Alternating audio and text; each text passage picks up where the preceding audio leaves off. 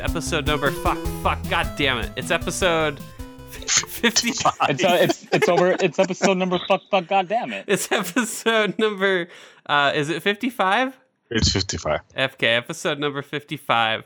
Uh welcome. I, I am Off to your a great start. I am your usual unprepared host, Mr. Jared.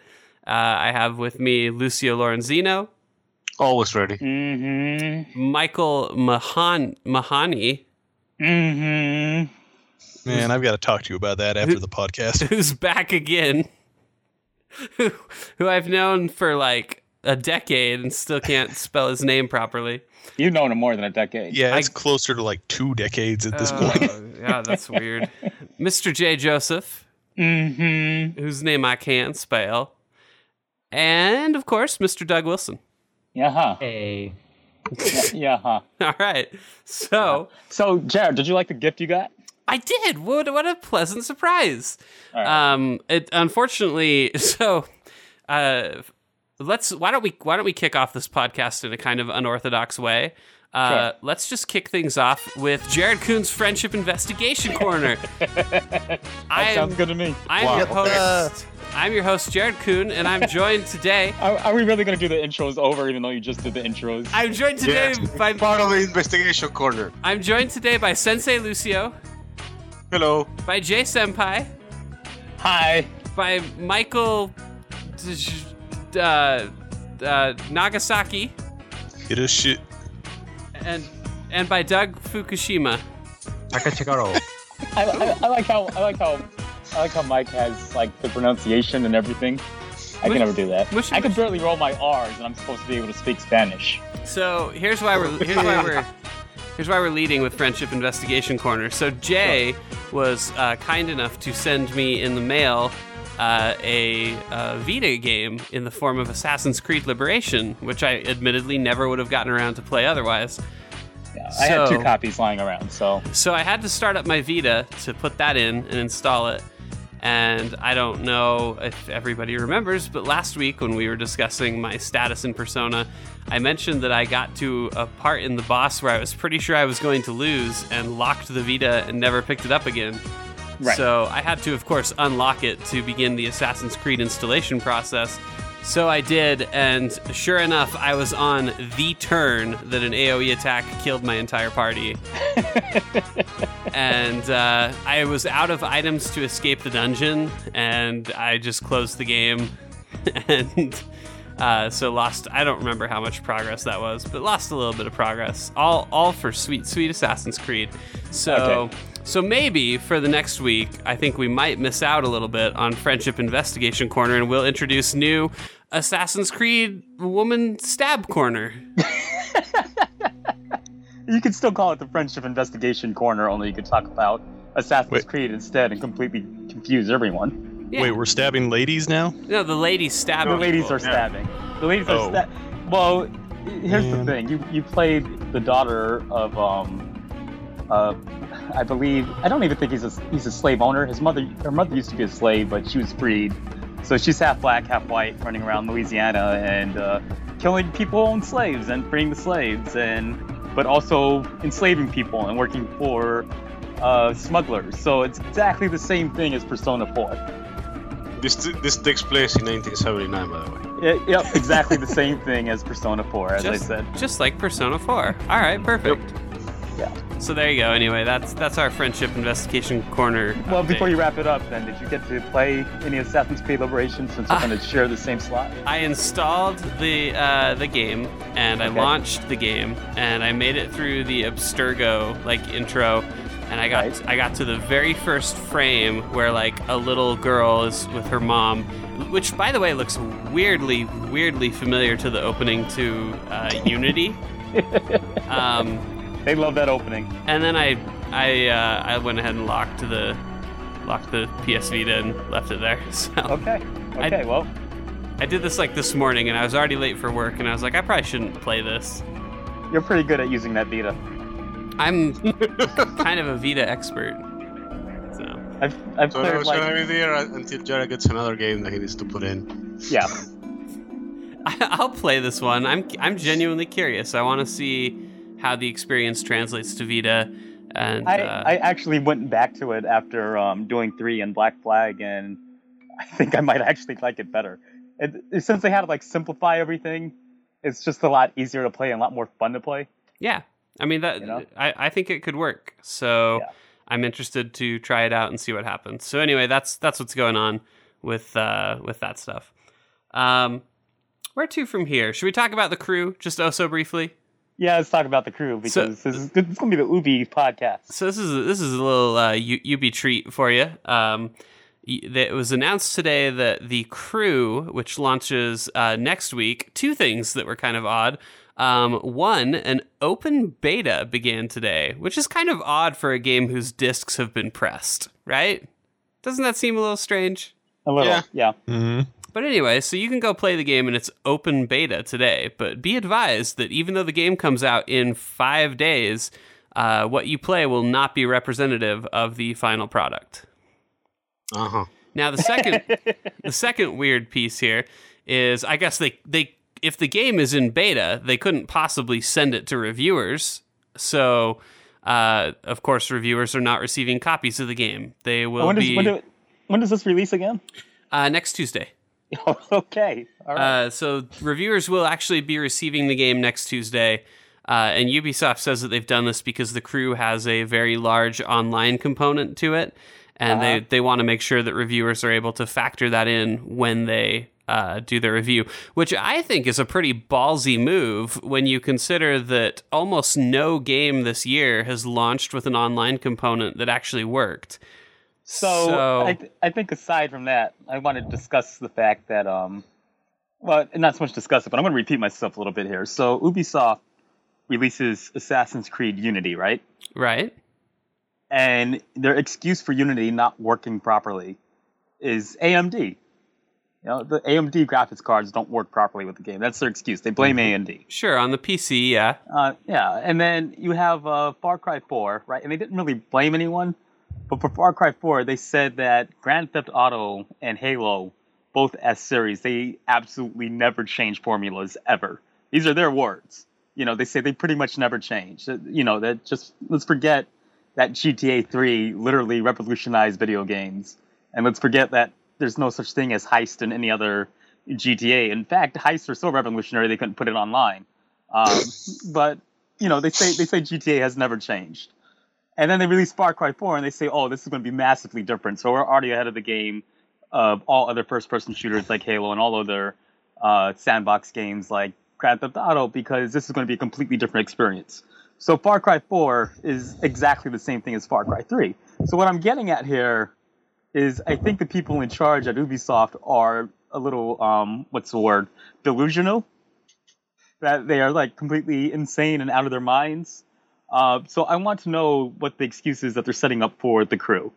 I, I think that if the game receives poor reviews, um, they so here's the thing. Here's here's the the issue. Right is um, the game is going to launch and it's going to be a mad rush to get reviews out. And a lot of journalists, even though they haven't received copies of the game, they've received preview access over the last like month or two. And so Okay. a lot of them are going to factor that in and try to write a review based off that and then probably get the retail copy and then as quickly as they can try to piece it all together and and then push something out. And I think that Ubisoft is going to be poised in a position where they're going to be able to say, well, they didn't actually experience the game properly. They're basing this off stuff that's not true. They didn't spend enough time with the game. I think you're going to get a lot of that kind of. Uh, uh, that's a you, you know what guys this could be a 10 maybe this will come out and it's a 10 out of 10 everybody loves it it's the perfect it's the perfect game it's Only just I think Doug said the driving's not good in doug the game. did, doug didn't play it though right doug Yeah, I, I haven't played it, but I have heard. I just the rumors from when they did like their alpha or something like that is that this the driving doesn't feel good. So I'm not sure how they can overcome that in a, a week and a half. But And I I believe them because uh, Ubisoft seems to have a very hard time with driving mechanics. Yeah, I was gonna say I don't really want to play uh, a Ubi- a Ubisoft game that revolves around driving. I mean, driving was completely terrible in Watch Dogs. It was like the worst. It was just the worst. It's just awful. All right, well look, Um, look held on there. It, open beta today. Open beta. Okay. All right. They're going to be able to get all the feedback from it, where people are like, the driving's bad, the core, the core design of your game is bad. They're I gonna see where you're going with this. they're gonna factor that in because this is what betas are for to begin with. right. They're gonna okay. factor that in. They're gonna go back to the drawing board. They're gonna redesign the driving elements from the bottom up. Then boom, day one patch. Okay. All right. I think I think exactly you've nailed it. going to really, this is a completely trust them. monumental victory for the customer. I, I completely trust them to do that. To do Yeah. exactly what you described. Yeah, that's exactly what's gonna happen. I'm predicting it right now. right. So. You were here first. Anyway, that's uh that's the latest on that. So, I, like I said, it could totally come out and and do really well. And, and to its credit, like Far Cry Four, it, it didn't. I, I don't think it blew anybody away, but it did respectable. uh, Yeah, on, I like on- it. on critical reception and stuff like that. I, I, wasn't I, I completely like it, but I broken. hate it. I, I love it, but I hate it. It's The- like it's like duck. It's like eating duck, right? Why would you, you? love it, but you hate it? oh, oh, Duck or Doug? Duck. Okay. I'm delicious. Doug is Yeah, we all enjoy eating Doug. Well, I'm signing off. Good night, everybody. All right. And on that note, and on that note, okay. So where were we? What we were talking about? I was saying that Far Cry 4 was relatively well received, although bizarrely enough, so was Assassin's Creed Unity. So is Metacritic really helping us at all? I, I, I think Assassin's I- Creed Unity is just a ton of bribes across the board. Don't I don't know what's going uh, on some there. good, some good blowjobs there. Yeah. Which, by the way, we didn't get any of. How come we're not getting blowjobs, Jared? I mean, my I mean, my Far Cry. I, oh my god, review my wasn't Far Cry. nice I'm so on the fence. Is, is it my Even job to give blowjobs? Even- That's just God. Okay. Oh, this, is, God. this is the enemy blowcast. enemy. Enemy. I mean, en- enemy slime guys. Slime. Slime cast. Subscribe to us on iTunes. Enemy blowcast. Subscribe. subscribe on iTunes today. Subscribe on Oh, okay. iTunes and on browsers. Yeah, we're on there now.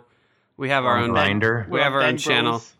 It's called uh, it's called uh, game journalism, Game game journalism triple X Ga- hardcore. gay game journalism, triple X, hardcore. That sounds like a uh, like Call of Duty map pack. It sounds like a it sounds like a Dead or Alive additional level. Get the triple X hardcore That's pack. that's going to be the next Dead or Alive DLC. which which if we want to keep trying to talk about news, um, there's an ESRB rating today for Dead or Alive Five for the PC. Was I- was there really? I haven't seen anything about that. You know, that's so- what that game needs mods so girls can even. Oh yeah, oh yeah. If you thought the Skyrim mods are bad, yep. Wait until you Oh, see yeah, those Dead or. Alive ones. Because the, the actual outfits for Dead or Alive are pretty bad to begin with. So, like, like how do you go worse than that? I I wonder, you know, on my very brief experience with um Second Life, which lasted all of I think three days, I found a uh, a fake vagina that someone kind of put into the game, and the vagina was the vagina was uh, surprisingly detailed in that game, and there were additional mechanics you could match up to this vagina to make it drip. you know? Okay, So- all right. Yeah. Wait, no. You gotta let me finish my story. You gotta, re- you gotta, you gotta re- respect, respect me. Okay, I'm sorry. Do we for, have to? As like someone. I'm sorry for disrespecting you. I want to know about the drippy vagina. so, so here's my question, right? My my question is, how far will we go with the Dead or Alive mods? Because there's only, you know, the Dead or Alive already leaves very little to the imagination. Yeah, exactly. I I I, I wouldn't rule out a drippy vagina out in Dead or so I only have one question. Will the booby jiggle be in 60 frames per second? Because if it's not, then it's well, not a I dead one would I would certainly hope so on the PC.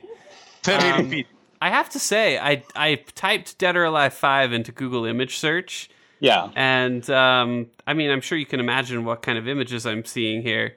Uh, Yes. i- is it still a fighting game? Uh, allegedly. Is there fighting? Oh yeah, there used to be a fighting element to the game. I didn't there? can't. I can't imagine You, these. you know that it also still has male characters? Oh, there's one. I see. The, I see the back of one.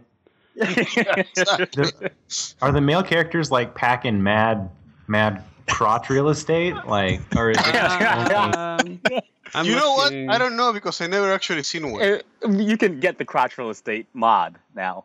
Because I feel like Thanks if, if they're going to be like coming up with PC. huge boobs, then it, it, it's only fair that the men are, are like packing like m- tiny babies in there. I'm looking. I'm looking at a. I'm looking at a picture of Zack, and I can kind of see up his pants. And Oh, there you go. I I mean, think I- we're looking at the that's same fair, one. Like they should be able to fight with it. like, I want the. uh it's a whole new It's game. like Soul Calibur with uh, with boners. okay, all right. Like, I want the uh oh my god, this bachelorette isn't- party fighting mod. some of the shit on here is like in game, and it's shameful. Like they're not even. Exactly, Yeah. That's what I mean. It's like, what are they gonna go with mods? They used to hide this shit, like at There- least be kind of cheeky about it. But now, I mean, it's a whole different kind of cheeky. I don't know if any of this can stay. Well, we made it to a We whole are- 55 episodes, and now it's we're over. talking. We're talking about video games. This is criticism. Dead or alive. This is a video game. criticism. Nobody here. yes, I I highly disapprove of those hot knockers. Nobody here. oh hey, Ein. Ein is still in the game. I used to use him all the time. Well, that's enough. That's enough of that today. No, no more video games for us. No more video games. Let's go back to. I mean, fuck. At some point, you're just watching porn. I well, mean, that's that's certainly what Dead or Alive is going to turn into once they get the mods for it. We should start a porn podcast. If a Sports Illustrated swimsuit issue could become a video game, it would be this. Sports Illustrated was a little bit classier than this. Is, is it even Sports Yeah. Illustrated anymore? Or am I just looking at Playboy? Oh, thank God, there's a nude. No, you know what? Because it's not like Playboy or any of those magazines that have the balls to go the whole way. It's that one that's kind of sleazy, so they can be sold in newsstands, but it's still Oh, in the back. So it's Hustler. Hustler Yeah. goes a little further. All right, so this It's is Hustler, the Hustler the video game. this is the Enemy Slime porn magazine review podcast. what are we scoring? What are we scoring the uh, November issue of Playboy? Uh, what what do we what's rate? Five out of five. What? Uh, five erection, Labias. five erections. Um, I'm actually typing it in now. Okay, find November Playboy. yeah, Who's on the cover? find out who's on the cover. Kim Kardashian. Is it Kim Kardashian? Well, I mean, it shouldn't it be? Uh, I'm mean, just that's- feeling that's that, that one female That's- listener we have is gone now. yeah, definitely. Yeah, this is some chauvinistic shit. Gonna get What rid the of a pretty sizable chunk of this. I don't think you have to get rid of any of it. Don't you touch it. Don't you don't you dare touch it. All right, fine. All of it can stay, and you can all be exposed for the Actually, Probably actually the, the Playboy best podcast we've ever done. for the the perverts. December look listen, look, the Playboy December 2014 gala issue. Uh, it's a pretty classy cover. That's Who else they pretty- have on the pretty cover? lady. It's a very classy cover. Very classy. Yeah. It, it looks like cover? A, it looks like you know it doesn't look any worse than Maxim. All right, so how many erections out of five? That doesn't give me an erection. I look at that and I go, "That's a very pretty woman." Okay, so zero. I go, "She has a very nice body." you know? Zero It's out not. of It's not five. chauvinistic to appreciate the male body. It's like It's a half if I look, if I look at Male all the men at Enemy Slime, I would say, okay, everyone kind of needs to work out. But then if I saw another man, right, who's nice and chiseled and all that kind of stuff, I can go, I can admire that. I can go, that's nice. He's got a nice body. I yeah, ain't gay or nothing. So are you You're trying to say judging I'm us by our looks. I Are mean, you trying to say I like dudes? Is that where we're going with this? You're objectifying me. you did give the Playgirl. Wait, Playgirl? I don't even know. So wait, I now I, now I need a number, Jay. Out of out of five, how many rock hard cocks am I? Um, you know what? You've got a good sense of style. I like the bald head. I'll give you a four.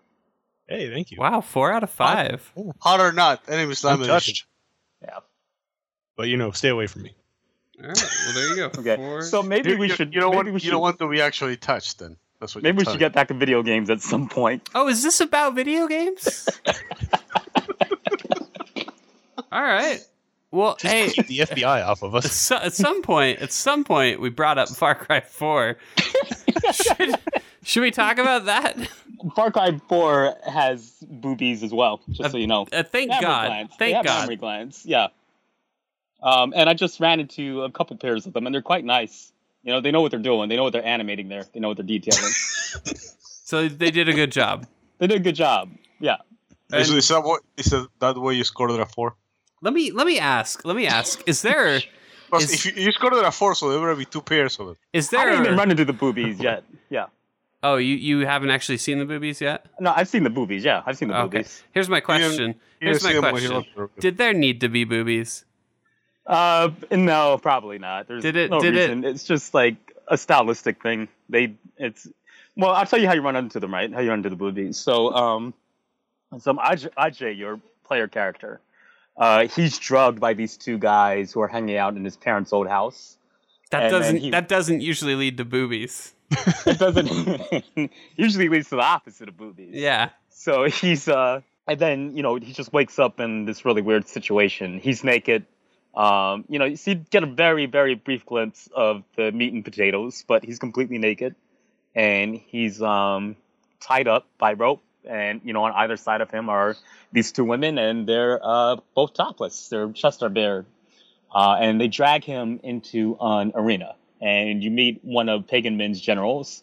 Her name is uh, Noore and she tells you that you know you have to survive for both their sakes, yada yada. You really don't know what's going on, and the topless women they throw you into the pit, and you know it's just a big supposed to be a big entertaining thing um, in terms of this gladiatorial battle where you just take on several enemies and animals and all this nonsense. And uh, yeah, Noore just kind of surrounds herself with these topless women guardians, and it's completely like an aesthetic, stylish thing. I, I can't imagine why her guards are necessarily topless. I know I know she supposedly runs brothels, but I haven't been to any brothel in game yet. Well, here's to hoping. Here's to hoping. Um so yeah, So- okay. So So I think the Mark, real you- question is, Pagan Min looks like a very stylish, uh, very handsome man. How many rock hard cocks out of five? Let's five. get- Five. Yeah, I, I There's agree. no way there's no way you can't hook up with Pagan Min. I agree. Totally. The game does have an odd number of secret endings, so maybe that's one of them. I, I do want to. Hey, I do. I do need to see the first secret ending. I almost hung around in Pagan's palace just to see Did you see what the, would happen. Did you see the second one too? There's a there's a second one, I guess. That What's the second one? um, have you beaten the game? No, not yet. You're like right there though. I'm, I'm, I'm, I'm pretty close. Yeah. I won't. Uh, do you want me to ruin it for you? you know what? I know so much about what's going to happen anyway. It's fine. I guess at some point Pagan Min begins to escape in a helicopter, Okay. and if you're really fast, you can shoot him down, and Nice. that opens up like a second zone, I guess, that you can go to to have more fun. I don't really know. Huh. I don't really know what happens. It sounds like it was just kind of uncovered today, sort of. So I don't have full details on what exactly happens, but. But yeah, So, kind of an um, interesting. It's a it's a nice thing to. I mean, how cool would that be to find that naturally to like. Yeah, we've uh, all, but we've all been there where you watch a video game and like a helicopter flies away and you're holding like a fucking rocket launcher. And you're like, that's bullshit. Why can't I shoot that down? And then you do, and it actually works. You know, it's funny because I actually try to do everything possible in this game. So the first time um, I met Amita and uh, Sabal, where I had the big choice between them, I kind of already knew Amita's uh, path for the country. Like she becomes a super big drug lord, and um, uh, she uses child child soldiers and all this kind of shit. So I had a gun, and I saw Amita standing right there, and I'm like, you know what? I've only ever seen her in cutscenes before. This is the first time I'm seeing her in person. Let me try shooting her and see what happens. and, uh, I shot her right through the heart, and I got a game over. But you know, I just had to try it. So it's definitely a game where you try, you just go ahead and try shit and see what works. That's kind of cool to be able to Yeah. do it. Yeah, I guess it's Um, not like Fallout where they just stand there and look at you like, what's wrong with you? yeah. So, um, I mean, it's basically Far Cry Three. You know, it it's not. I I never got that deep into Far Cry Three, but from what I played of- of that and what I played from this, for being so massively different, so much more game changing than GTA is, it's pretty much the same game.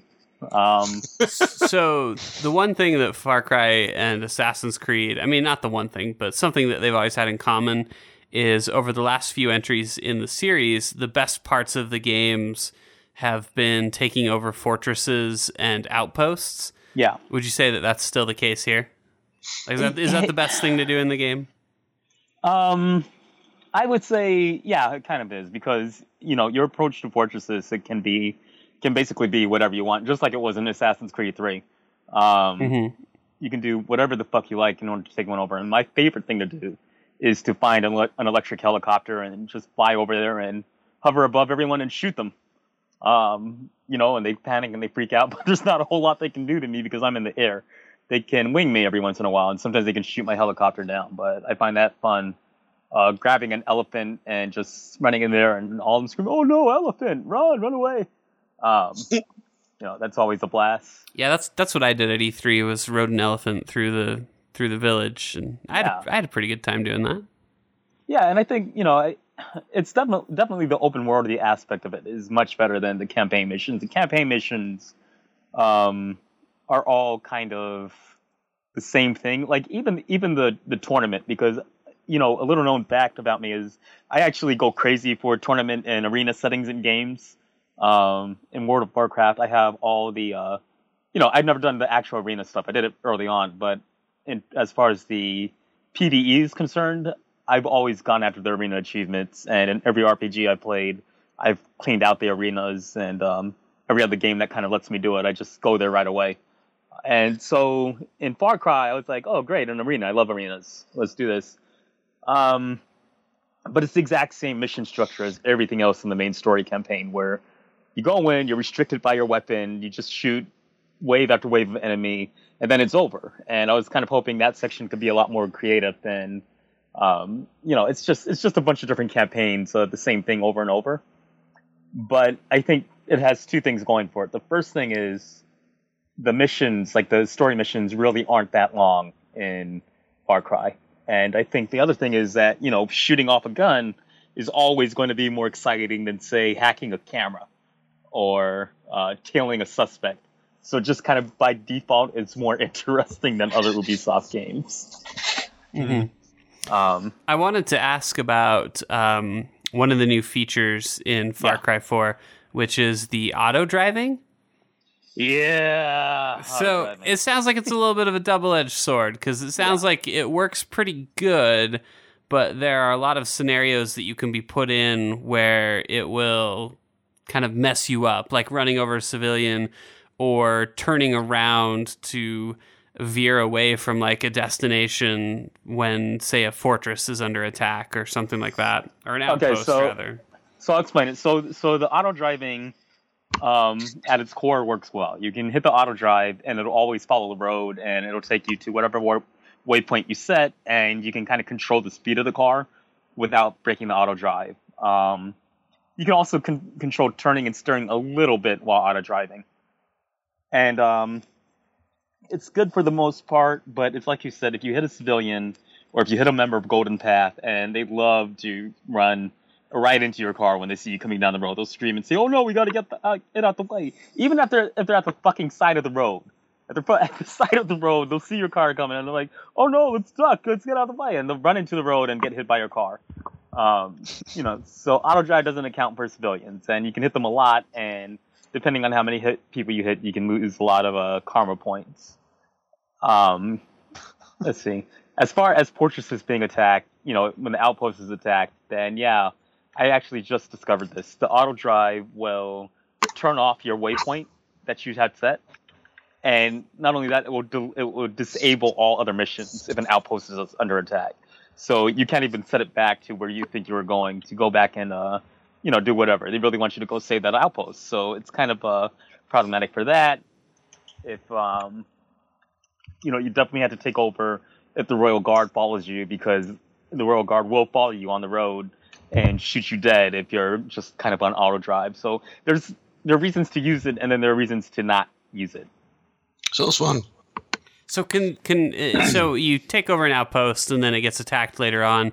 Can the outpost be recaptured or is that No, it can't. so you it's just not like it's not like Second Son where they can take it back. okay? So you just eventually go back to it and solve the problem. I I mean, not even that. Like I've gone back to outposts that have uh, that have been taken over, and um, it's exactly the same. I think you just do it for experience and all that kind of stuff. So Can can you just wait out the attack? Because you say it disables other missions, yeah yeah? Will it I do eventually all the just so it'll just stop by itself eventually? yeah? It'll say you failed to protect the outpost, and then it's over. Oh, okay. Yeah. Hmm. So I have a I have a very weird problem with Far Cry that I would like to talk about. Okay.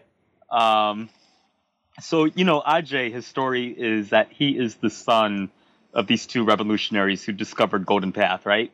They created it and um, they fought against the injustice in Kyrat and all this kind of stuff. And now Golden Path is trapped between its leaders, Amita, who's uh, I, I guess I call her a bloody revolutionary in my review, and you have Sabal, who's the bleeding heart. And both of them are always talking about your destiny and um, and you know how you're to guide them to the next level and decide who their leader is and all this kind of stuff. Um, so I'm in an interesting position in playing the game that I don't think is ever going to come up for any other person who plays the game. But as kind of the son of revolutionaries, right? Because you have my dad, and then you have my god aunt, and both of them were leaders of the uh, Black Panther Party in New York City.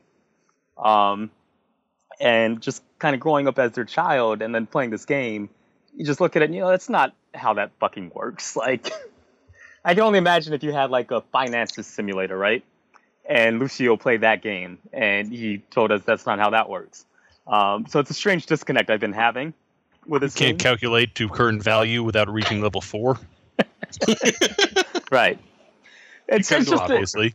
it's it's just a it's just a weird um, disconnect to have because it's like you know I, it gives me a certain awareness of how these uh, regimes grow and raise, and it's like look, I think for any person who's kind of like a legacy kid, um, no one looks at the legacy kid and then they go, oh, so you must be the business, you must be inheriting this whole place. Like no one really does that in the real world. In the real world, everyone kind of expects you to prove your own worth, and um, I've definitely had some of these groups approach me and ask me if I would want to be a part of it, and I just told them to fuck off. Like I have my own life, and I'm not interested in it.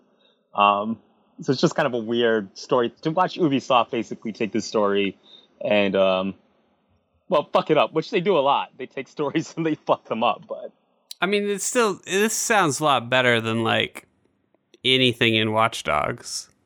I think Mm. well, I I can only imagine if you're like you're a real hacker and then you played Watch Dogs, how you would feel about that. Um, you don't need to be a real hacker to play Watch Dogs and realize it's bullshit. I mean, true. you could just be, you know, somebody who sees the computer. That's true. Um, but um, I, it's I, I don't want to say the story is better than say Watchdog. I just want to say the characters are better than Watchdogs. Like like having better characters and having a better story aren't exactly the same thing, right? It's like um, they have some really great characters in Far Cry, but the story is just kind of stupid, honestly. It's um, and I think I think where the story really falls flat is in the Mita and Sabal, Sabal missions because everything they do is so fucking serious. It's like a life or death situation, and every other character in the game is just kind of having fun. You know, Longinus is this preacher who sells guns, and he's like, um, you know, his my favorite line is, "What gun would Jesus use?" And he's always like kind of relating the Bible back to using weapons and killing your enemies and all this kind of stuff. And then you have these two stoners, uh, Yogi and Reggie, who are the guys who drugged you and sold you out, and uh, they're always kind of tricking Ajay in some kind of Bugs Bunny scenario. It's like, you know, Ajay's like, "Get the fuck out my house," and then they like, "Oh, but there's this really neat treasure. You should go find it, and then you should go buy us some bitters." Um, you know, you have um, you have Bhadra, who's kind of like the only real innocent in the world, and she's just kind of like like this teen girl, and she just kind of wants to have fun. And uh, kind of like you know treats her better than anyone else in the world. Um, and then of course you have Pagan Min, who's just the shit. He's like the best thing in the whole Far Cry 4 experience. Um, and so all the side missions that they set you are are kind of like really crazy and they have really great personalities. And then you get back to Amita Sabal and they literally suck the air out of the room. You know, um, Sabal comes in with his religious fanaticism. He's like, "Oh, well, our God says that I get to marry little girls, and if you don't believe in my religion, well, fuck you. I guess I'll, you know, kill you when I get a chance." And then Amita is kind of cutthroat, and uh, she's like, "Oh yeah, let's spread the heroin. The heroin is going to be a great thing for this country. Let's go ahead and keep that." And it's just really thinly veiled as to these two guys are going to become these super tyrants of the land, and it's almost as if Ubisoft it's it's like Ubisoft expects the player to think otherwise. It's like you know they're they're not good writers, so none of this shit is subtle. You kind of go in right away and you kind of realize what Amita and Sabal are all about, but it almost feels like Ubisoft is treating the player like they're stupid a little bit, like they can't see through what's going to happen. Ubisoft wrote this in a year, like everything else that they've been doing lately. So they just went into Wikipedia and looked up Mao Dong, and then they looked up the Afghanistan uh, Taliban, and they were like, "Oh, let's base our characters off that." Nobody will realize this. You really think Right, it took exactly. a year? I mean, in in, in theory, it probably did because what um, Far Cry Three was 2012, so the game's been in development for at least two. Uh, in in theory, I mean, I'm, I'm betting that they probably got right off three and jumped right into four. So Yeah. So Okay, yeah, so- I, so I, I amend my statement. They probably looked at Wikipedia maybe two or three more articles with a double the time that they had to to make this game. I, How did I- the I- Iraq War turn out? I think you guys are reaching a little far as to what you want from Far Cry. Like biting political I- commentary and I'm accurate not- I'm not. I'm revolutionaries isn't saying- really. I'm just, I'm not reaching. I'm just saying I'm in a, in a I'm, like I'm saying I don't think any other player is going to have this problem, but I do have this problem because I've actually lived this life. It's a different thing. It's like it's like a different thing when you play a game. It's it's like let's say you played the French Revolution. If you fought the French Revolution and then you play the game, you would be a little you know a weird, little weirded out. I'm not even I'm not even mad at the game. Um, Are you questioning my service to the Republic? I am questioning your service to the Republic. Um, so I'm not mad at the game. I'm just saying it's it's weird when you've actually lived this thing and then you see someone else tell it in a completely different way. Um, and you know, I what I'm saying is it is better than Watch Dogs, but you know, fucking getting my teeth pulled out is better than Watch Dogs. Oh, come now. Watch Dogs is pro- probably game of the year. if if if I go to the dentist and they give me gas and then they give me a prescription for Vicodin, I am having a better time than playing Watch Dogs. That's So going to the dentist, game of the year. that's fair enough. Going to the dentist. Game of the year. There you go. Enemy Slime podcast, everybody.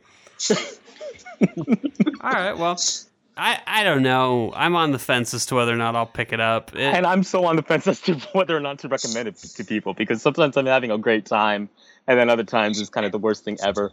But I think of the Ubisoft games I played this year and of the Ubisoft games I played last year. It's a better game in general that they put out. yeah, I think that seems to be the case. Um, No, I think the best Ubisoft game that I played in two years has been Far Cry uh, Blood Dragon, which was supposed to be kind of a joke. See, which is which is so okay. So maybe Ubisoft should just stick to the Far Cry series, and then they could put that out every year, and we can get sick of it. I, mean, you, you can I tell that, Far Cry that, Blood uh, Dragon was like a joke that they did. It's like, oh, we have all these resources and So, all the engine. Let's make something, you know, something stupid, and they, it was great. so one thing, one thing, one thing I am excited about is they're they're saying they're going to try something similar with Far Cry 4. It's not going to be Blood Dragon. It's not going to be another kind of 80s action movie thing like that. But um, they said they do want to go kind of the ridiculous and the unexpected with their DLC again. So I'm excited to see what they come up with. That's Yeah. great because that was the best thing that they've done lately. All right. Well, there you go. Far Cry 4, ladies and gents. Yeah. Should we talk Oh. about uh, Dragon Age? Uh, sure. we probably should. I would like to. So- I, I have questions. You know. I, I do have a final note about Far Cry 4. All right. before I move on. I am supporting Amita, and I really wish for doing show, so that they would show me her tits. Okay. A noble, noble endeavor. All right. Well, that was Hey, hey, hey, Jared, are you still here? that was for the earlier podcast. We're no longer at the Brassers Hour in the. Okay, I have like So, forty. my I have first- like my forty first minutes of this shit, and then only my- like my twenty is going to be question- unusable. my first question about Dragon Age is who did you guys have sex with? No one yet. Michael. Yeah, still working on it. Who do you have? Who do you plan on having sex with? Well, I was gonna go for the elf chick, but uh, the uh, Vivienne, the Black Enchantress, is actually pretty interesting. So I might do her instead. What about you? I'm going after Lady Oh. Montilyet. So the same person. Lady what? Lady Montilyet? No, uh, that's the ambassador chick. Oh, okay. Yeah, that's a good choice. Josephine. So no one's going for the bull. I might go for the bull just for the fuck of it. All right. The- Can the can you be? I mean, a guy I, I am playing a bull? Qunari female. Can- Okay, mm. you are. You are playing a female, so you can't go for the bull. I can't go for the bull. You might go for the. I, I think you should go for the bull. I, that sounds like the winning choice. I think my horns are bigger than his, though. You think your horns are bigger than his? Yes. Oh, have a little wrestling contest, a naked wrestling contest, and find out who's bigger. you know what? After this, I just might. Oh, so the bull, the bull is actually for male and female inquisitors. So Oh, That's nice. Very unpleasant for many. you can enjoy that either way. And then I get the impression almost everybody is for male and female inquisitors. Yeah, it's no very- only only two. Really? Yeah, just the bull and uh, Josephine Montilyet. The one that you said, I think. Because it, Um, it seems like everybody's wearing their vag on their sleeves. Uh, we probably Yep. can't say that, but um, Everyone is going like, "Hey, how are you? You want a bone?" And you're like, "Um, Cassandra Cassandra Pentaghast is for male inquisitors only. Dorian Pavus is for males only. Mm. Uh, Blackwall is for females only. Sera is for females only. And uh, Cullen and Solas are both for females, but you have to be elven, I think. really for Cullen. Oh, Cul- no, Cullen is, uh, he will only be Oh, available nice. to human and elven. Cullen doesn't say gender, whether or not there's a restriction. Cullen, uh, I, hate- I hate Cullen so much. He looks. So you can, you know, you can get. He looks so followers and- fucking stupid. I, ca- I can't take him seriously. What are you talking about? He's very dashing. He looks mean- like a blonde Alistair. Yeah. Is this is I mean, this the he guy? pretty who much looks is a blonde Alistair, but like- is this guy the guy who looks like he's perpetually wet? No, that's uh, the other guy. Yeah. Cullen is um. Dorian. Cullen was actually in Origins and in two, but he was Oh. always like kind of in the background. I don't background. remember him then. Dorian's got a pretty dope mustache. Dorian does have a wonderful mustache. He's a magical All Freddie right. Mercury. Yeah. Yeah, yeah it's actually, that's a great way of putting him. so will you guys report back on how romantic your love scenes are? Oh well. And and Yeah. just for the podcast, if, if I don't make it with uh, Vivienne, which is- doesn't seem like I will, I'll I'll go for the bull, She Okay. seems a little cold. and, and then I will tell you whose pores are bigger. Good. what? Never mind. what the Are you- are we talking about? Are you having a good time on this podcast, Jared? I'm so excited. um, do you know? Do you know who voices the bull? It's a famous actor. Does Is it, anybody? Troy, is it Troy Baker? nope. Ashton Kutcher. Nope. Anybody else got a guess? He does Uh, sound familiar, but I'm I'm drawing a blank here. Bruce Willis. It is Freddie Prinze Jr. Oh, okay. Wow, that's the last person I expected. No shit. Mr. Vega from Mass Effect 3. Oh yeah, yeah. Um, let's see. Hey, loco. Really? Who else? Let me see if there's another famous. Uh, Isn't Felicia Day voicing somebody? Uh, probably. Let's see. I don't recognize any of the other names, so I think we're safe on the others. Robin Addison, don't know who that is. Isn't Claudia Black in this game too? I think Maybe. she's a good good voice actress, high quality. All right, I don't I don't see any other famous people, but yeah, uh, there you go. the bull is Freddie Prinze Jr. Okay. If you can stomach it, then I say go for it. Yeah, then, now I'm not sure I want to anymore. Yeah, I think Yeah, I think you should anyway. So It takes a lot of the luster out of it. why don't we why don't we ask a question that has some meaning here? Okay, okay. Here's the question that has some meaning. Do you think the bull would use a condom? No, all right. Of course not. In fact, if you ask him to use protection, he will tell you, "Yeah, I have my armor on." Oh, for the love of God! Did he put the condom I on just- the horns? No. Like, I just figured he used his fists. Like, like could he put it on both and then like do two ladies at the same time? Because that's hot. so at this point, we have like nine minutes of usable podcast. All of our listeners have left, and we're basically talking to ourselves. You guys, very- you guys know your real names are attached to this, right? I'm very excited to see how this turns out. Oh man. oh, this is gonna this is gonna be interesting. Um, all right. okay, so so Dragon Age is a game. I do have some sincere questions. So, and, and the first question, of course, is uh, player choice because you guys have made remarks that you didn't feel like you were making a lot of choices. I, f- I feel like by now you should both have some pretty sizable time in the game under your belt. Um, what? How has that situation improved or, or not improved? Well, basically, only the choices I may have been very like obvious choices. Do you want me to help or not? And That's so, pretty much it. Yeah, yeah. that's So so, so the so, so there, there's two things. There's you have the Inquisition, which has its own resources and things like that, and people can join and help you with it.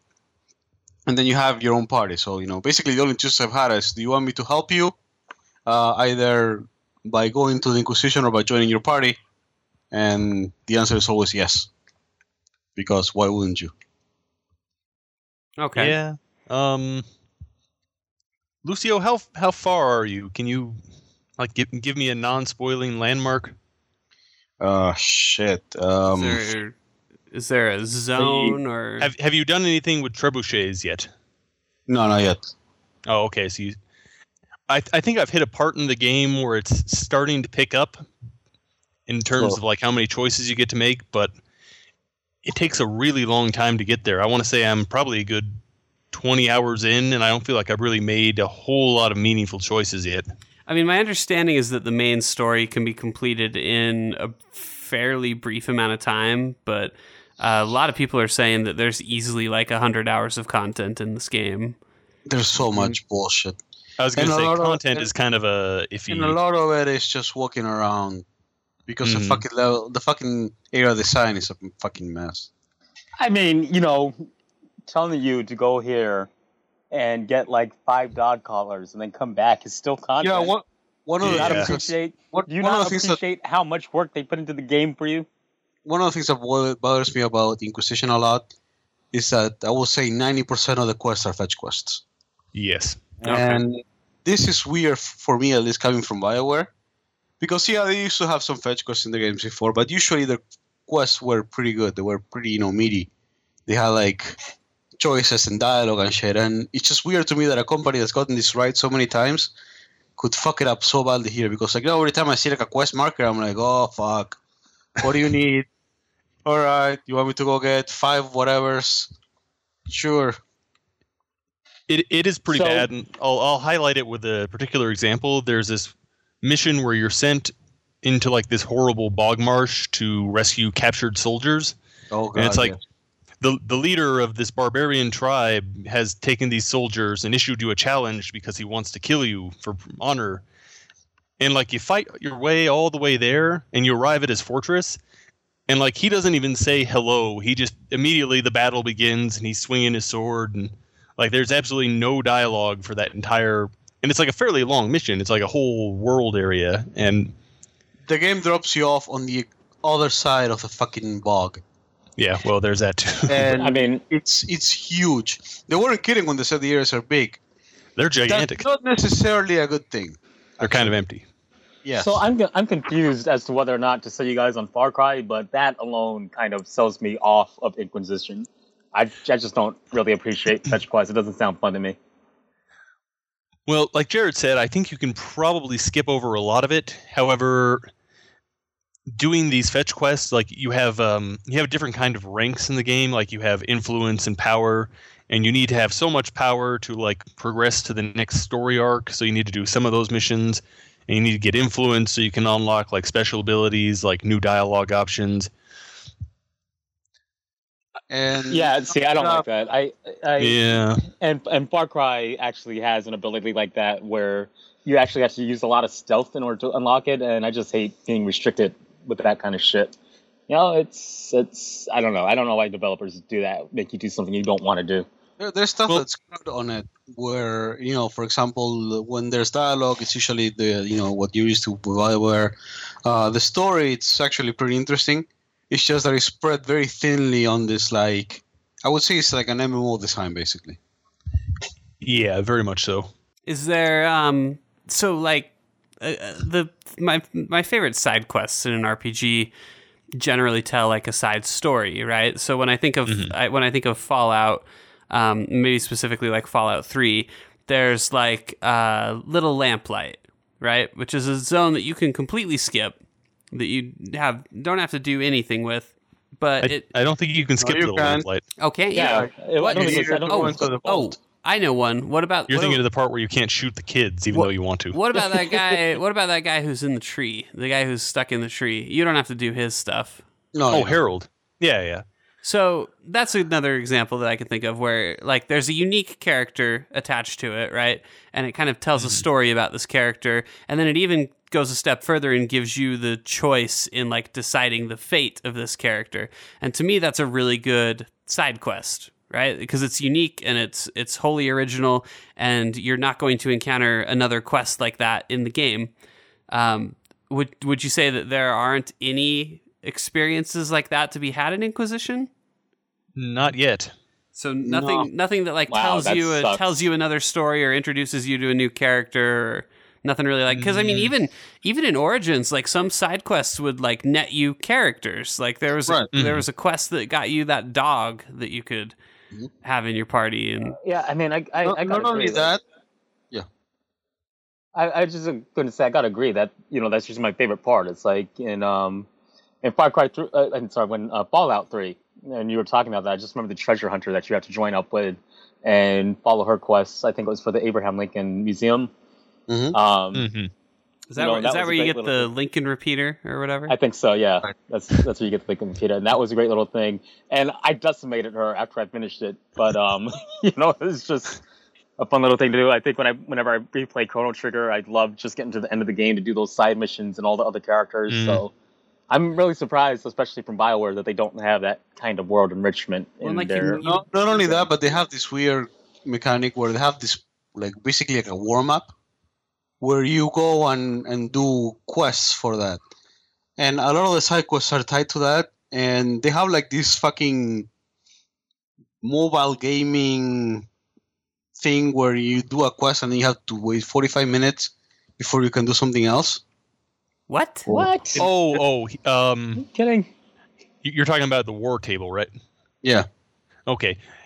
I, I kind of like that, except I don't think it's as involved as it should be. Like you can gather around your advisors and like you'll look at the map and there'll be like different issues like you know there's a succession dispute over here or someone is spreading vile rumors about you over here and you can choose like which of your three advisors will handle the issue and they'll each do it in different ways and depending on which person you send Oh, Um, okay. You'll get a different result. But basically, what happens is you assign them, and there's like an actual amount of like in-game time, like 45 minutes until. Oh. That's, Oh, actually, okay, that's so actually pretty typical these days. It's kind of well, I think that's comparative to something like maybe uh is it Final Fantasy Tactics? I think it's Final Yeah. Fantasy Tactics Final where, where you can Tactics does it. where you assemble like a team and send them off on a And then quest. off. It's, it's actually in Warlords of Draenor as well. Yeah, But the thing is, a like, it's it's just it's It's not still very very shallow. Exactly. And So so, it I- reminds me more of like a mobile game where you're like, oh well, tap here and wait for, you know, Yeah. until you can tap again. So have, have have you both left the the hinterlands area yet of the game? Or are you still both in there? No, I I've been to other areas. Yeah, 'cause I've- I, I I've kind of heard most the first area sucks balls a lot. It's Yeah, it's kind of cool looking, and there's a pretty big dragon in there. I look forward to fighting, but in terms of like being an adventure, like it's just it feels very generic. It'd be like if you set an entire okay to, to use a World of Warcraft example. It'd be like if you set an entire adventure in like Westfall. It's like, hey, look, there's some. Hey, I like Westfall. Hey. Oh, That well, sounds like then. I guess the, pro- the problem with the hinterlands is that it's spread very thinly, and a lot of mm. the time for me has been spent trying to like get from point point A to point B. And my problem aren't the monsters or anything there. It's the fucking mountains have invisible walls in them. Oh, mountains are always terrific, aren't they? Ah, No, but they're like they're like Far Cry fucking its mountains. boulders that are barely bigger than you, and you can go across them. I, I trust me. I, I understand what you're talking about because I've run into it all the time in Far Cry. It's like something, and keep in mind, this dude can climb structures, and then you get into a hill that's slightly slanted and about head length to him, and he won't climb it up. So how is how is the world uh how, how's the world laid out in the game? So like it, let me maybe offer two comparisons. So like there's and these are maybe extreme examples. There's Skyrim where basically you're dropped into the center of a giant, you know, you're surrounded by a giant mountain range and you can go wherever you want. If you want to go left, go left. If you want to go right, go right. And occasionally you'll find impassable areas, but for the most part, you can just kind of wander as you see fit. And when you get to a new zone, it'll just pop up on your screen and be like, oh, you're in a new zone. Um, or maybe the opposite of this is a game like Final Fantasy 13, where there's this giant world, but it's basically just all connecting pieces of track almost. Corridors, yeah. Yeah. Which would you say is closer to the way that Dragon Age's world is laid out? What Dragon Age is uh, Inquisition is more like it's Dragon Age Origins, um, but with the areas that are much much bigger. Uh, so you have a big So giant map, and then you go in through from area to area. And once you go into the area, you're dropped into a huge map. Okay, so but it's not like everything's connected and you just No. Okay. No. No, the um like individual areas are like pretty similar to Skyrim. You'll like wander around, and which is kind of the problem. Like a lot of it's just empty. So Yeah. that's what it, that, that was going to be my question because I think the difference between Skyrim and um, in you know other games is that in Skyrim, if you're just kind of wandering around a huge area, you're more likely than not to run into something interesting or some kind of Mhm. quest or something, and so that doesn't happen here. Not, No. I mean, there are a lot of quests, but generally it's like you find a note. There's something Hmm. over here on the other side of the map. So that's a new mission. Go find whatever that is on the other side of the map. So do you think it would have benefited if like they just kind of shrunk everything a little bit, Yeah, Yeah, like the zones, maybe cut out some of the bullshit fetch quests and just make a, a smaller game, but maybe more tightly crafted? I would rather have Mhm. a very, I'd rather have few quests that are very well crafted than ten thousand fetch quests. This You'd rather, you'd quality rather over have, quan- or- you'd rather have Inglourious Basterds as opposed to whatever that World War II movie Spike Lee made was. Sure. It's, it sounds it sounds Yeah. like it's kind of a reactionary title, right? Because You I guys mean, don't watch enough movies. for Dragon Age 2, um, everybody's like, well, I don't like visiting the same zones over and over again. And it's almost as though they took that to mean that we wanted bigger zones. And it's not so much that we wanted larger zones as it is that we just wanted more, More of them. Yeah. Right. Yeah. Well, I don't think I've ever found a s two areas that are alike, so I, I'll give them credit for that. But yeah, it's just there's a lot of space, but there's not really anything fun to do in it. And Yeah, exactly. How yeah, do the, it's, how do the okay. mounts work? You get on the You horse, ready? ride around, you get off the horse. Is there is there like You have to get off the horse to do anything. Yes, so was you're just- constantly getting off the fucking horse, and the horse disappears when you get out of it. So you get to call it again. so that's Is what I it was, not easy to get off the horse? It's easy to get off the horse, but it disappears. I was I was I asked because I've noticed that a lot of people on Twitch are playing the game and just disregarding the mount. pretty much. and and just because the run speed seems to be maybe oh so slightly less fast like it seems like you run pretty quick in this game Well, and there are only Well- certain there are only certain maps where you can use the horse on. So Right. And the, the other thing with the horse is um, it's actually necessary in like places like the hinterlands where it's huge. But um, I you know, if you're in a city, it's useless. I have you another can- question about the horse. okay, Can you ride the horse naked? No. you know I don't think I've tried taking my clothes off. how big is I, I tried. You big get like a horse physical- stick how big is it Thank you. You the finally four- dropped in. I'm so happy. Can the bull have sex with the horse with both horns? Well, You'll kill it. All it. I have to tell you is that I got the bog unicorn, and its horn is definitely bigger than my horn. could you could you fillet the bog unicorn I don't know, but you know what? I look. You know what about the bog unicorn bothers me? Is it looks like more like a retarded horse that somebody put a sword through its face than an actual unicorn. oh, well there you have it Oh, I a have a sword or question. penis? yes, that's If the question. if you had like let's say sixty dollars in PlayStation money that you didn't spend any money on, would you recommend buying the game? Since it didn't actually cost, it wouldn't actually cost someone anything. You know, Oh, that's I don't question. I don't even know if Ask- you I don't even know mm. if you guys are saying don't spend money on the game at all do you, do you think this isn't worth picking up ask me again next week. You're not 'Cause- you're not describing it very favorably, but it sounds like Michael at least has a little bit of hope in that perhaps things are picking up in his portion of the game that he's working on. Right. The thing is, like, go ahead. What's good about Bioware games is still there, in, for the most part. And what, It's what like I said. It's, what do you mean? it's What, what do you mean by enli- enlighten me? What is good about you have a, games? you have a, one of the things that I like about Dragon Age that I think is actually fairly brave that they've done is they got this world with origins and then you know, they're, you're basically following the same plot. They're not like you know destroying the world every time and starting over again. And they're actually making some pretty big changes to their game world with this game, and with the other ones too. So that actually feels very good, and that's there. The plot is, you know, it's the same thing as the other Age. It's kind of very generic fantasy, but at the same time, it's not in a very compelling way. The companions are good. They all have their own personalities. They have their own backstories. They're fun to interact with. Like I said, it's just very thinly laid out. Man, speaking of writing, I think the guys who write the characters really think they've got the uh, the formula figured out because pretty much every character is just a series of like saying something very serious, and then they'll follow up with kind of like a quirky afterthought, like "We shall take the red castle at dawn," unless we all get killed before then. Yeah, And it's Uh, kind of like just one right after another. that's very much the Dragon Age humor. Do the do the characters when you're walking around with them do they still interact with each other? Because that was always my favorite. yeah, they yeah, do. that, It's that's still there, pretty good. In and or- it's still pretty good. like I always in in Dragon Age 2 I even went so far like I can't remember what their names were but there were there were two characters who were like very predisposed to disliking one another and I almost always deliberately kept both of them in my party just to listen to them argue with each other. I kind of like that about the um, Mass Effect games. It, it made the long elevators bearable. And it feels it's the same the same thing, right? Where they have the characters just arguing with each other. Uh, and it's pretty interesting because you have characters that have been in both games. Um Mhm.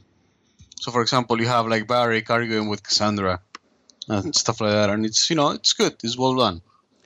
So Although- that's all the stuff is there. It's just a lot of bullshit in the middle.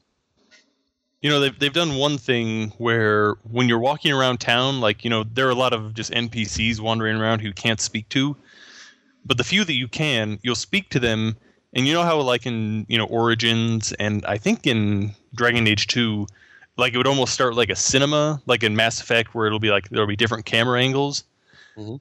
In this, almost all conversations, with the exception of like a few select story conversations, like you you keep control of the game camera Yeah. and your two characters will just stand there kind of awkwardly like hands at their sides having a conversation it feels kind of cheap Yeah, it does. I agree. All right, so It's I have no clue There- there's- not I need to there's- buy this game. There's Bioware laziness to it. You know what I mean? Like, you know how in Bioware games, when you hand somebody something, you never actually see them giving it to them. right, right. Shep- Um, Shepard just like sh- shrugs towards them. It's like I found this for you. And Or you- and like what they will do don't is like the they, they will assault show your arm moving, but not what you have in your hand and stuff like that. Um, there's, you know, it's it's there. You know that when you get in the fucking horse, all of the companions disappear. Like you know, it's that kind of stuff. I mean, so I'm, there's I'm that. not gonna I'm not gonna lose sleep over that though. no, I agree, but it's it adds there. up after a while though i mean Yeah. here's here's the thing for me kind of is BioWare has sort of been replaced for me in, in so the the itch that BioWare games used to scratch for me is Telltale? this this ele- yeah you already knew where I was going. This element of this element of basically kind of being able to influence a story. And yeah there might be like a kind of interesting RPG wrapped around it but like I think from a mechanical standpoint I think the first Mass Effect is a terrible game. I don't think that the shooting handles well and I think it's really unfun to play. But I really like the way that choices are laid out in that game and kind of the story that you can craft for yourself. Um, but now there's this company, Telltale, who's come around and they've crafted these sets of games where I'm doing just the part that I like about BioWare and I don't even have to do the boring fetch quest RPG bullshit that I don't want to do. Game of Thrones. Yeah. well you know let me ask because I, I can't tell if this is just my opinion but i feel like bioware started out doing you know that really well like in mass effect like mass effect 1 is kind of my favorite in a lot of ways because i feel like i have the most choices or like dragon age origins. Like i just i was sitting down yesterday and just watching like all the options you had to just like kill people at random which i found to be terribly satisfying but like yeah.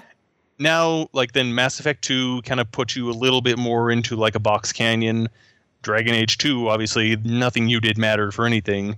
And they seem to be kind of more narrowing down like it's no longer your story it's like you're playing our story, and you get to pick the tone you choose when you reply to people. Well, maybe let me let me ask you guys a question, which is I, I think that Mass Effect is probably the prime example of this, where um, they just kind of shoehorned themselves into this position where the game had to be more streamlined because they had mhm. started out giving you so much free agency that by the second game it's like oh shit well now like some people aren't even going to be alive anymore and mm-hmm. we have to figure all that out and factor that in. And so i mean they had to kind of rein things back in in order to complete that that whole narrative arc do you think that the next Dragon Age eh, or the next Mass Effect will be a lot better because they're going to be able to finally like free themselves of all the choices and options that you've picked in past games? Like they finally can have some free agency again and make a game. I, I think that almost every BioWare RPG I've played in the last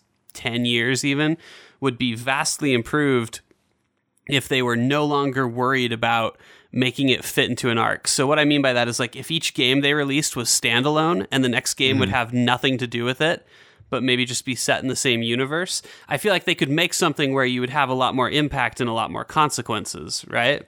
Yeah, although they, I mean, in a lot of ways, they had that with Dragon Age 2, although I guess they had to worry about pulling it all together with Dragon Age 3.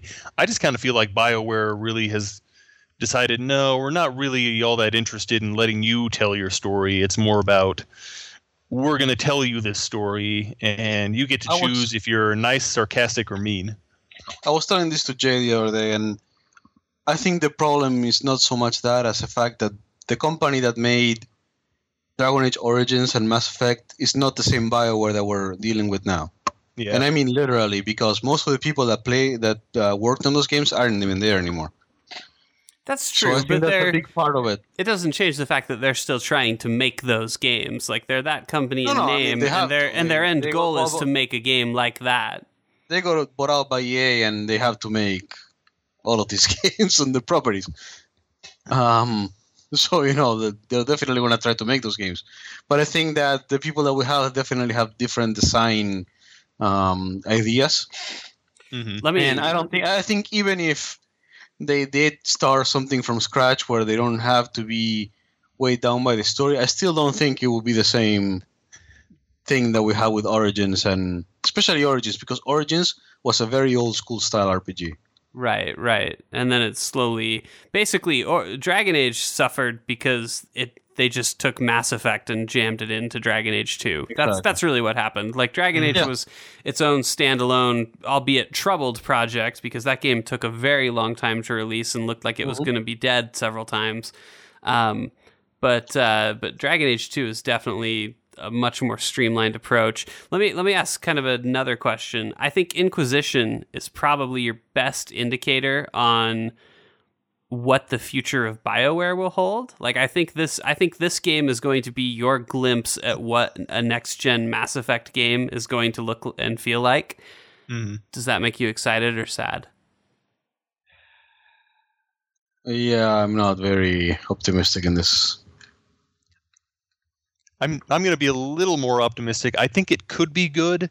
However, I think they're going to have to overcome some of their more base urges because, like, I, I can see they're they want to make this into basically like a hack and slash action game, but part of them is saying no, don't do it, and they don't really want you to make any choices. But part of them is saying like, well, maybe he, they could decide if this guy lives or dies. And I guess I guess what I'm what I'm itching for is something that they don't have to be afraid to burn to the ground. Like even The Yes. Walking Dead has this problem where like we can't kill Clementine. And I'm not saying that that's what they should do, but um, but the stakes are really important in a story like that. And the way that they've laid this out and the way that they've decided to let your choices carry over from game to game means that they're just hamstrung sometimes and that they have to give you this like false dichotomy where it looks like you have uh, choices that you don't actually have.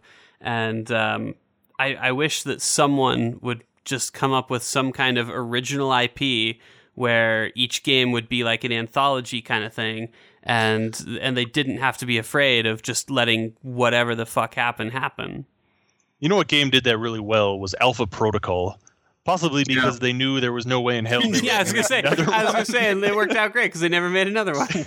But I mean, really, that game like you could end that game with just about everybody dead. Like it really had that same like even Dragon Age Origins, you know, pretty much felt like it was a complete tale and everybody could have been dead. I mean, actually, I think just about everybody could be dead at the end of that.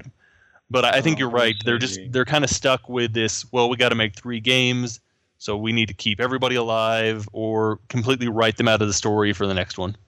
Yeah, or you know, you keep running into these situations where like a character does something horrible, and your options are like send them away Mhm. or, or grudgingly approve. You know, uh, there's So, uh, Jared, yeah.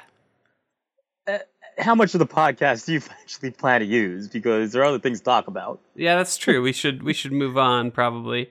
Um, do you guys what what what specifically is on your docket? Do you guys want to talk Smash Brothers for a little bit? Uh, I want to. I want to talk about World of Warcraft. Now I'm Okay. there. Okay, you're hoping to circle back to to WoW. Here, I can talk about Smash Brothers in about uh, two minutes. Are you ready? Here we go. Smash Brothers. It's available now for the Wii U. It sold 500 fucking thousand copies, which is insane. It's the fastest selling Wii U game to date, and it actually has good sales numbers. So it's not just a weird thing uh, to brag about. Um, Amazing. I played it. The GameCube controller works. It's good. Uh, it has eight player Smash now. It's chaos. Um, there's a Good chaos. there's a board game, and I don't really. I played the board game, but I was drunk, so I didn't really understand. So I'm probably gonna have to go back and revisit that. Uh, w- Wait a minute. We Party You had a board game. yeah, this is a better board game. It's, you it's, it's kind of a cool thing. So you everybody rolls and you move around this board, and if you bump into each other, you'll start a fight and you do like a little battle. Um, and you don't get to pick your characters; they're just characters that you pick up on the board. But if you if you win a game, the person who comes in second place has to give you one of their characters and uh, you eventually you just kind of amass this collection of characters and then at the very end kind of like smash run on the 3ds you go into like one final brawl where any stats that you've collected apply and any characters that you've earned are eligible to compete. So it's like a stock match but each life is just represented by one of the people you have. So I feel like I probably could have done really well at this, but instead, the first game I had like two characters and got completely wiped out in the final match by some guy who had like eight. So it, it didn't go great. But uh, I guess here's the important thing uh, Smash Brothers with a controller is so much better than the 3DS. I have no idea how I played this game on a 3DS, and I will never, ever, ever pick up my copy on the 3DS again now that I own it on the Wii U.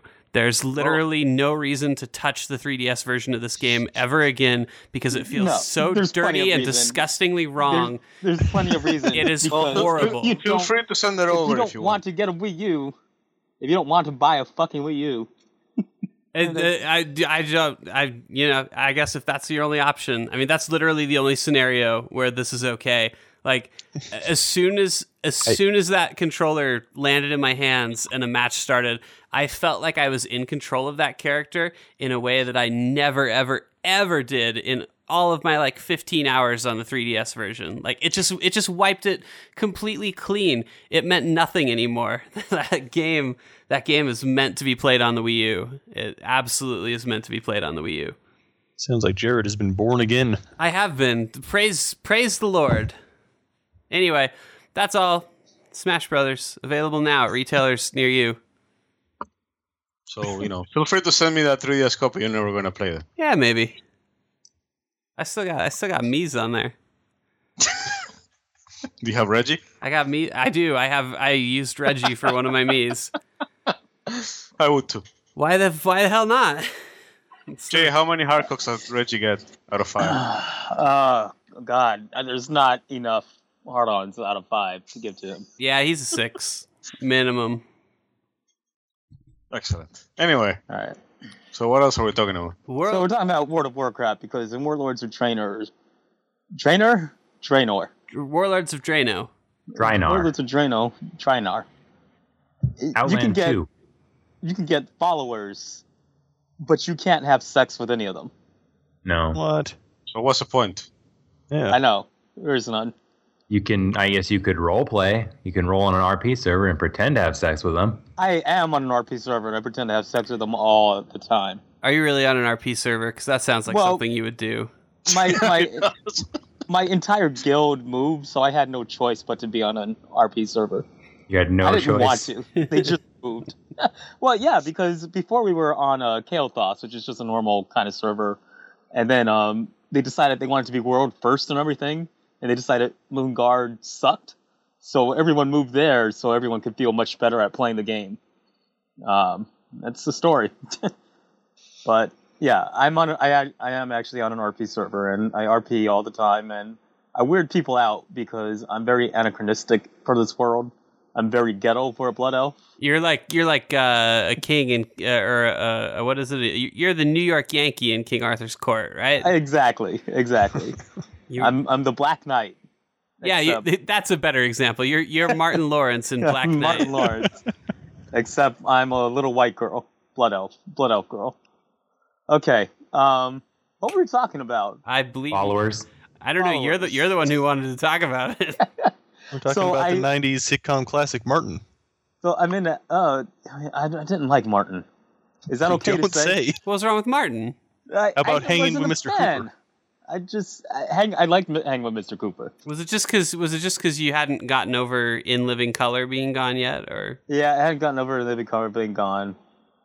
Was it because Um, Martin was black, Jay? Is that what it was? No, I have nothing against black people Hmm. except when they owe me money. we have uh we've we Always. somehow this feels like a deviation. More material. So, World of. Warcraft. It's not. It's eh? not. A, it's not a deviation because listen, We're also like dating ourselves here. I don't I- I don't know that most of the people who are interested in video games also remember the sitcom Martin. Uh, listen, Hey, I'll, yeah, tell, I don't know I'll tell you what. man. I'll tell you what. It's it's very relevant to World of Warcraft because blood elves, even though they're all lily white and pretty and smell like lemons, they're basically the black people of the horde. No, no one cares about them. They forget they exist. Um, and I was gonna make a really bad joke. I'm gonna stop myself there. okay, so let's talk about followers. Let's talk about garrisons. Let's talk about garrisons. I have my garrison. So what happens in your garrison? So what happens in your garrison is Station the uh, garrison. is yeah, only if you're having sex with your followers. For fuck's sake, just He tell me about supposed to stay in the garrison. tell me about the goddamn garrison. so the ga- so the garrison, um, yeah. So you get it. It's a kind of a linear quest at first, but then you basically get gather up your resources, and it's a lot like um, kind of building your fort your fortresses and towns and bases, all that uh, in Warcraft three. You got to decide um, what goes into it, what spe- what specific buildings you want. There are no tech trees. You know, it's just more about saving up the money and saving up the materials and buying the buildings you want. And eventually, and there's a raid occasionally that you can take care of. But I think the really neat thing about the garrison are the garrison powers. Because it's almost like you're hacking the game when you get the garrison powers. So for each zone you're in, you can set up an outpost, right? And the outpost is an extension of your garrison and depending on what you get, you can get a different ability. So, for example, in the main zone, um, I have a barracks, so I can summon something like five members of the horde to come fight for me anytime I want out in the world map. And then in the second zone I'm in, I built a lumber yard, and now I actually have a cool little mech that I can use to stomp around and kill shit really fast and uh, fly, and it's actually really neat. It's like hacking the game. It's like hacking World of Warcraft. Um, you know, I understand why everyone got to level 100 so quick because of these garrison abilities. Um, So what do you what do you what do you do once you have it? Like you hit you you hit your level cap. Yeah. You've got this sweet garrison. What does it work towards at that point? I think it's just kind of whatever you want to do. There's a couple of different things you can do with it. So if you build an inn, then each day a different um, person will kind of show up at your inn, and you can recruit them as a follower. Um, you know, you can use the garrison to get materials towards your profession. And what? No, what? Yeah, you get so you you can use it to get your profession materials. In fact, it's almost pretty much required to get any useful amount of, of profession uh, things. Sometimes as you you can level your followers up and you can give them like better gear And uh, if you get them enough gear, they can start unlocking like even better missions. In which case, they can give you, they can do missions to actually potentially get you gear. Yeah. And I haven't haven't I have not had it happen yet, but I know like as you kind of do quests out and around the world, there's these specific spots that like uh, you'll just fight the the the end game's uh, bad guys, and if you piss them off enough, eventually they will like try to invade your garrison, and so you have to like fight them off. And depending on how well you do during uh, when fighting them off, you can get like uh, more supplies and potentially also gear if you can if you reach like a gold rating in, in defending your your garrison. Yeah, and then you know I've already sent followers off. I, it's it's similar to what you guys are talking about with advisors in Dragon Age. I already sent, um, you know, there are timed missions for each one. Some of them are like half an hour, some of them are ten hours long, and you send them off, and they'll either come back with materials, experience for themselves, they'll come back with gold, and every once in a while they'll come back with an item for you that you can use to um, uh, spawn something relevant to your class. And I think you can also get quests from. I mean, you you automatically get quests from your garrison, and the quests are um are pretty good. They're pretty fun, and it's usually just to unlock more places like a farm or a mine. But you can also get you know actual quests out into the world that is only possible from the garrison and from building certain buildings. Um, So Yep. is the is the garrison like is it an instance? Is it separate from the entire or from the rest of the world? yeah, yeah. Basically, you got to think of it as player housing. Mhm. You don't you don't like walk through a portal, but like once you walk through a certain part of this zone where your your in your garrison's going to be, it's only phased to you. But you can't actually have your friends join you in a garrison. I I haven't Mhm. done it yet, but they they can join you in yours. I, I've So it's not that. like I- WoW or, or I'm sorry, uh, Ultima Online where you just have to find like an open space and set up a house there. Oh yeah, no. it's automatic. No, that'd be way Okay. too dope for World of Warcraft. They would need a world So- so fucking big. Yeah. Oh yeah, I would definitely crash the fucking game if they tried Or that. just do what UO did and make housing unattainable. Oh, But it, I've- I've- it wasn't. Uh, that was like my proudest moment ever is when I bought my first shitty house in Ultima Online. I've um, you know, it, they. I I think the one good thing about Blizzard is that they like to learn from other games. So building a garrison feels um, simplified but similar to building your house in Skyrim. Oh, okay. Like with the uh, oh, I can't remember what that expansion was called, but Hearth, Hearth- Hearthstone, I think, First or Hearth, Hearth, Hearth, Hearth Hearthfire. Hearthfire Hearthfire. Hearthfire. Hearthhole. I don't like Hearthfire because it made my wife walk backwards forever. I actually like Hearthfire a lot, but I can also fix any problem that happens with um, because I bought it on PC. yeah, well, aren't you great? I am great. Master Race. PC better than all. Unless you're playing Far Cry 4. And because your game your PC won't run it. Ah, it sounds like it works better than it does on uh, Assassin's Creed. anyway, Um, next next podcast we're not allowed to. Oh, ne- wait, next podcast is uh, is our Walking Dead extravaganza, right? Yeah. It is. Non-stop boners. And um, there's not too, lo- too, too much sex that goes on in Walking Dead. There's one, A little bit. but it seriously messes There's a- everyone up when it happens. There's a sex. No, there's sex in, in Walking Dead, but it really There's one messes sex. everyone up when it happens. Yeah, there. Like it really What? fucks things up. he's right. There is one. There is one sex. There is There's one, one sex. sex. That's what it said. There's much sex. Uh, I I just can't remember sex. finding a Just sex. one. And, Just the one Ugh. sex. there's one sex, There's one sex, guys. and it lets you know the dangers of sex, and the dangers of sex is usually everyone you know could get killed if you have it. It's basically a PSA. oh, Or that's you right. get There was pregnant. a sex. That's arguably worse. there was a sex. See, it was a sex. I knew it. All right, and I hear Gotcha. you know it, talking about sex in World of Warcraft, blood elves are getting an ass job, so their butts are going to look much better, and all blood elf males you can see their nipples now. Oh, Perfect. What? Now that's five ardons. Really?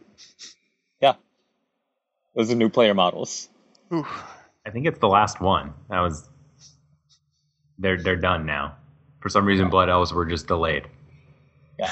Those are the But, black but people blood of. elf Uh, nipples on the males and ass jobs on the females. They have firmer butts, better looking butts. good. That's Yep. Do Yeah. Have big butts. I butts. think everybody can And- make behind and that. they not That's really why I stopped playing. Oh, so then come back.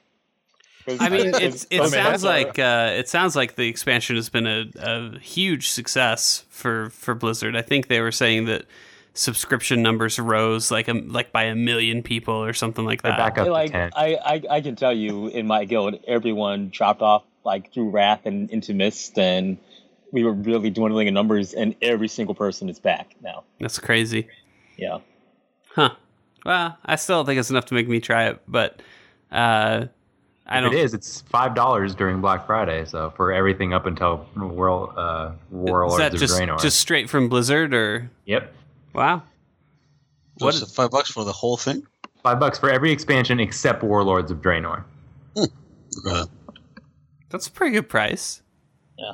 They want to bait people into Warlords, and but you know, Warlords is a good coming back point, I think. I guess I might pay that just so I have the option 10, 10 years 10 years Right. down the line. Right. to pay another five bucks for Worlds? Yeah. yeah. Something like that. All right. So for the next podcast, you know, for our um, big extravaganza, I will buy the December issue of Playboy and let you know how it turns out. Good. Whoa, whoa! Don't ruin it for me. Don't spoil No, it. no spoilers. I mean, you're in New York, so you can actually do that. I don't. I don't know if we're gonna. I'm, I'm not sure where to find an issue of Playboy here. Really? Yeah, where does one buy a pornographic magazine in Utah? Sometimes bookstores Nevada? will have them, but they're gonna be behind the counter. So Mm. you ask Uh, for so it. you have You, to ask for you it. are you are an adult, my friend. You can ask for it. Yeah, but it's like buying toilet paper. I don't want everybody to know I poop. They're gonna give you the Okay. biggest stink eye when you ask for it too. You know, and you got to decide what else to buy with the toilet paper so that it doesn't look like you're buying it to clean up that when you poop it Well, out. you really do live from Utah because I don't think anyone has a problem with diet buying toilet paper in like New you York. buy it, you don't want to buy like toilet paper you and know like If, if you buy, if you like buy, to be you? and like a DiGiorno pizza because you're basically just you're just outlining your plans for the night. I I think would like I think it's one more pornography and some toilet paper. It's just you're just you're just If- telling the cashier I'm going to eat this, poop it out, and then use this to clean if it you up. if you if you buy like no one cares about toilet paper. It's it's condoms and it's tampons for guys. If guys buy tampons and they get weird looks. What if you buy them together and you put the condom on the tampon and then you stick it up your butt? Oh, that that might be a good uh, solution. I'll try that next time. And try it in the store. I'll try it next time, um, but only if I get to see Amita's boobies in Far Cry 4. that Um, might be a promise you don't want to make. Oh, follow us on Twitter. We're, we're the enemy slime. If you're still listening to this, wow. Face, Facebook, Facebook is the if same. some of the things that we have said sound appealing to you, mm, yeah. Facebook, we are we are the enemy slime. Go follow us there. Shoot us an email. Contact at enemyslime.com. If you, I- if you want to be the editor of Enemy Slime and get sexy with him. Yeah, we're hiring a podcast editor. if you'd like to come buy toilet paper with us, If you'd like to buy toilet paper and pizza with us, uh, let us know. And uh, yes, And- subscribe on iTunes. Check our curator page. I don't know, just do everything. Just go to Google, type "enemy slime," and just click everything until it's all purple. And dongs, little fuzzy kitty cats. All for everything. All right, all right, we're out. That's the end. That's the end of that. What's up? What's up?